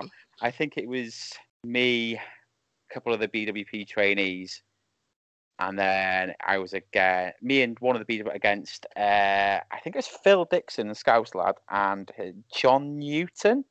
What's his gimmick again? Oh, the politician one. Guy. Miles Johnson. That's him. It was, against those two. And I remember winning the match with a really shit spear and then getting on the turnbuckle like I'd won WrestleMania. And then there's a few family members in the crowd. I was absolutely sweating my bollocks off because it was in the middle of summer. And I just remember like just hugging my family like I'd just won WrestleMania. It was the best moment of my life. So obviously I didn't know that you'd had an actual proper match. No, but I'm going to have to ask, like, taking bumps and wrestling, do you reckon that you made the right decision going into refereeing? Or is there a bit of you that says, I really wanted to wrestle more? I really wanted to wrestle more. Oh, okay. But I'm a lazy shit and I hate exercise. I mean, are you still doing the chefing, or have you moved on from the chefing?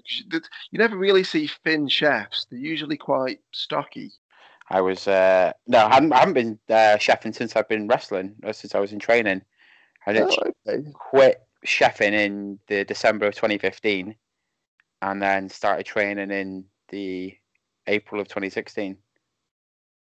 Because I was working weekends, so I didn't get a chance to do any of the training and stuff. Oh, yeah. It sort of went hand in hand. I mean, when you're in your 30s now, mate, everything sort of slows down and all this sort of stuff. So, yeah, I'd say take the easier life, and as much as I'm sure you're missing not actually doing the wrestling. Yeah, the wrestling, everything else that's going on kept me occupied and kept me in the business and kept me in the loop. So it's not so bad. It's only when you asked the question and said to look back and do you ever regret? And absolutely, yeah, I do. Well, I mean, it's all about the future. Yeah, it's all about trying new stuff. Because I mean, like, have you thought about trying your hand at either commentary or announcing? I don't feel like I've got the voice for commentary or announcing. My my lisp is quite impairing to what I can do. I don't feel I have a, you know, I feel like commentary needs to be quite clear and concise. And I don't feel I could offer that, especially in the if I was calling matches, you know, in the moment, I'd get quite stumbly over my words or use wrong words or probably swear quite a few times. That's part of me. I mean, I'm kind of in the same boat as you. I mean, I've got like a little bit of a speech impediment, you know, so a bit of a lisp and all this sort of stuff. So when Unstoppable Wrestling came and asked if wanted to announce their shows, I'm like,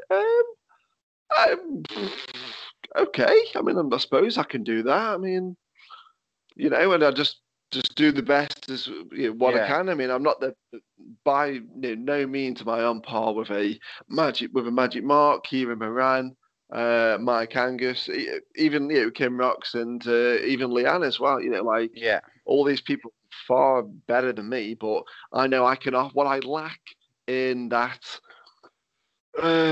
sort of monolithic speech tone. You know, that sort of the Howard the Fink kind of. What you imagine announcers should sound like. Well, I kind of lack in that sort of stuff. I can make up for in other ways, being a bit cheeky and all this other stuff. So even if you don't necessarily think you sound like an announcer, I'm sure, like you did with the role in Britannia Wrestling, I'm sure you'd make it your own. Commentary, like with the headset on, a bit more difficult. I find commentary really fucking difficult. But announcing, you can just have some fun with people. Yeah, I never tried any of them, to be honest. So who knows what the future holds? Maybe it's something I could dabble in. God, I don't know what's going to be in store for me in the future of wrestling anyway. Like I said, I took that time off. I'm quite enjoying my time away from it. I enjoy having my weekends free. I enjoy doing things. So if I go back to it, I don't know. Yes, I've missed it, but... Yeah. It's a weird thing. It's a weird business to be in because for the most part, there's going to be five of you in a Fiat fucking Punto with your bags on your knees. You've just finished one job. You've just jumped straight in the car. You've got some McDonald's food that you've probably spent 10 quid on. And someone's in the car has got fucking Tupperware and it's stinking the entire car out. Yeah. You drive to a show. You get a bit sweaty. You get knackered. You earn 20 quid. Then you drive home knackered and you stink.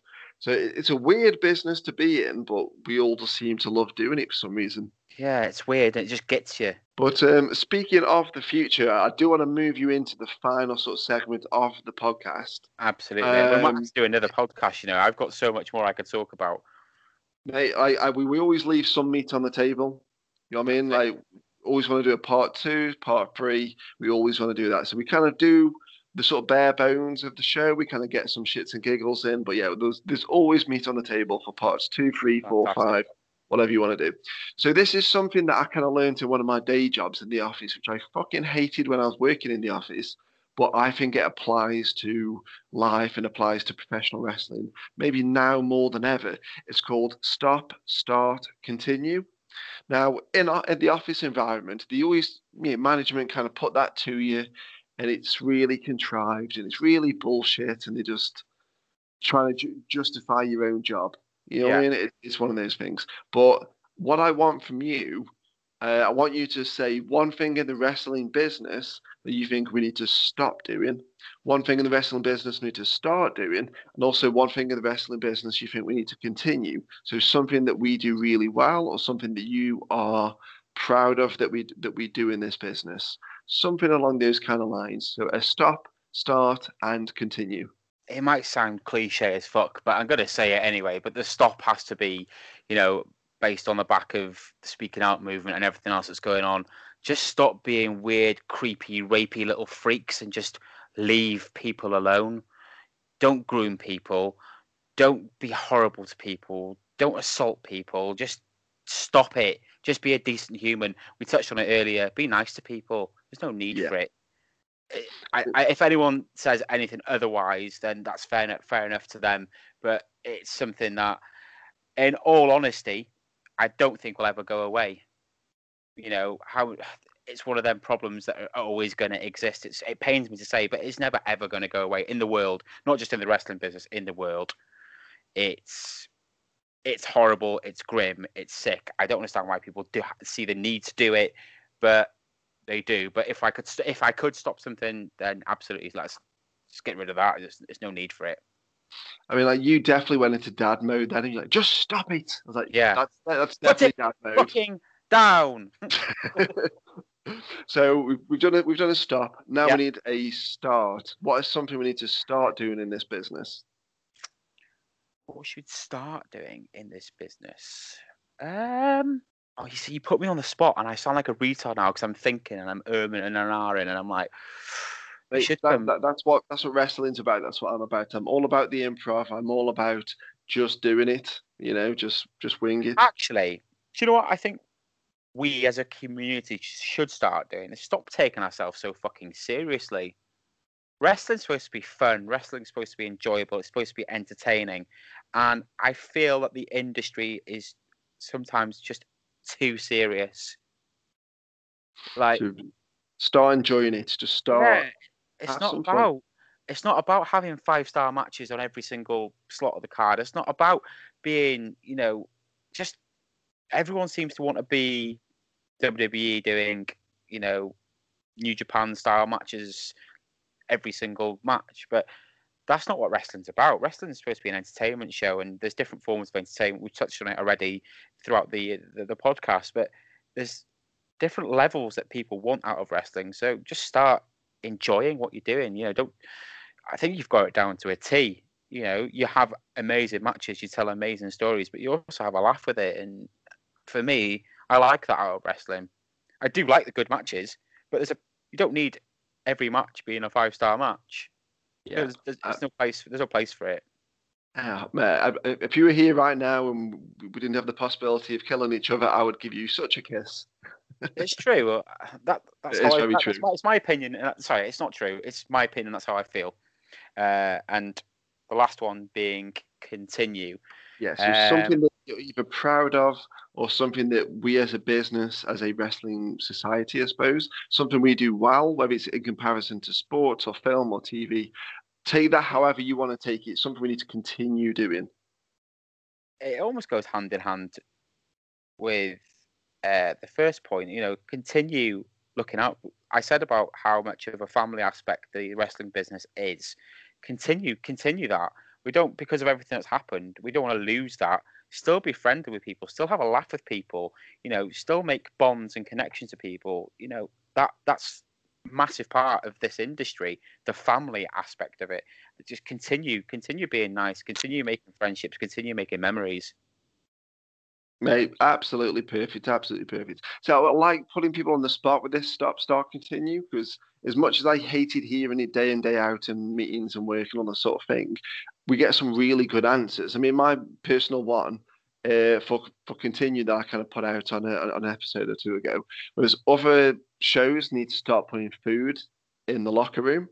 Now, it doesn't have to be that much. We're just talking a bit of fruit, some crisps. Yeah. Like, how much does a 20-pack of multi-pack of crisps cost? Quid. From like Aldi or something? It's, you know what I mean? I get that. Sorry, I've got more for philosophical with my answers. But yeah, I suppose there is things that can be done. I'm just thinking about shoving food into my face because I'm a bit of a fatty these days. So yeah, but no, I mean, 10 quid on food and. Yeah, you keep a lot of people happy. They're busting their arse and sweating their guts out for you. So exactly. a bit of crisps, a bottle of water, maybe a banana or something, some biscuits. Yeah. And yeah, people will be the amount of difference and the amount of smiles that'll pop on people's faces. Other fucking wrestling promotions put some fucking food in the locker rooms. Yeah, that's my one. Definitely my one. So obviously, we've kind of come to a close. It's been a bit stop, start, continue. When people obviously listen to this, it'll all be one show. But ladies and gents, we have had like 3 or 4 different segments of this show. We've had to kind of go back a little bit. We've had major Skype issues. Skype is playing sort of hell with us.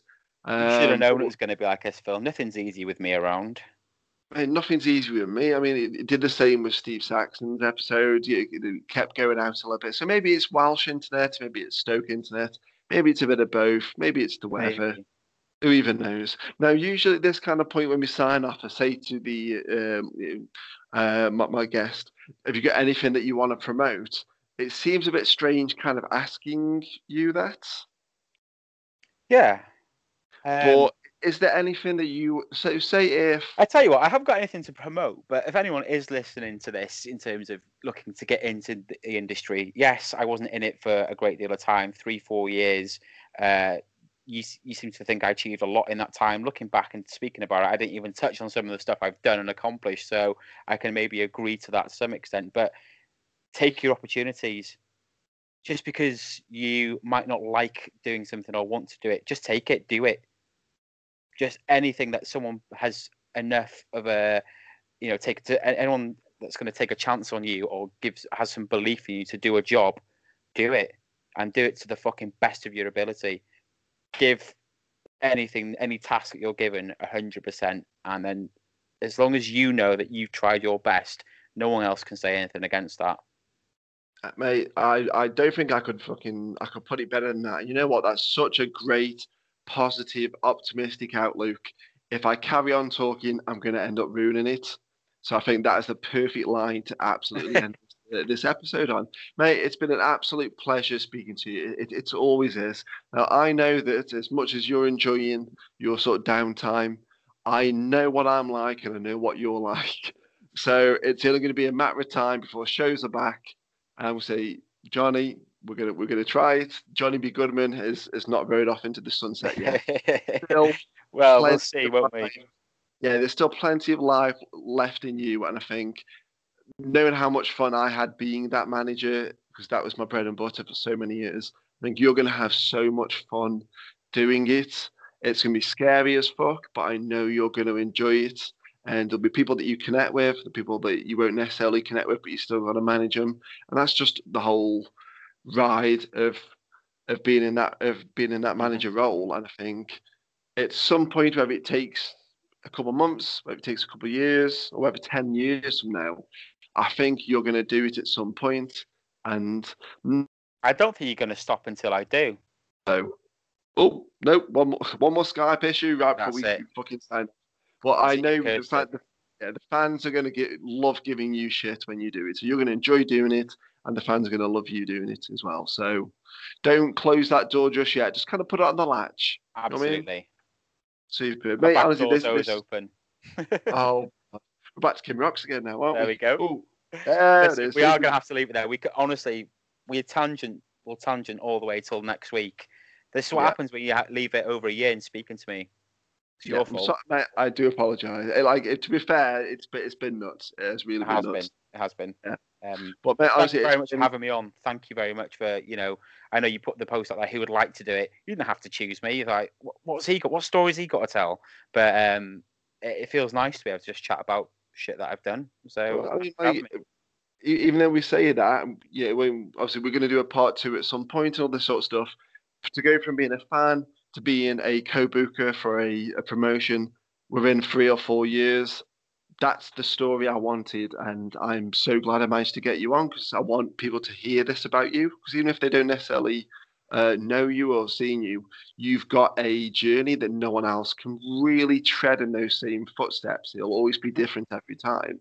So honestly, John, it's been an absolute blast for me to get you on. So I'm very, very glad that we did.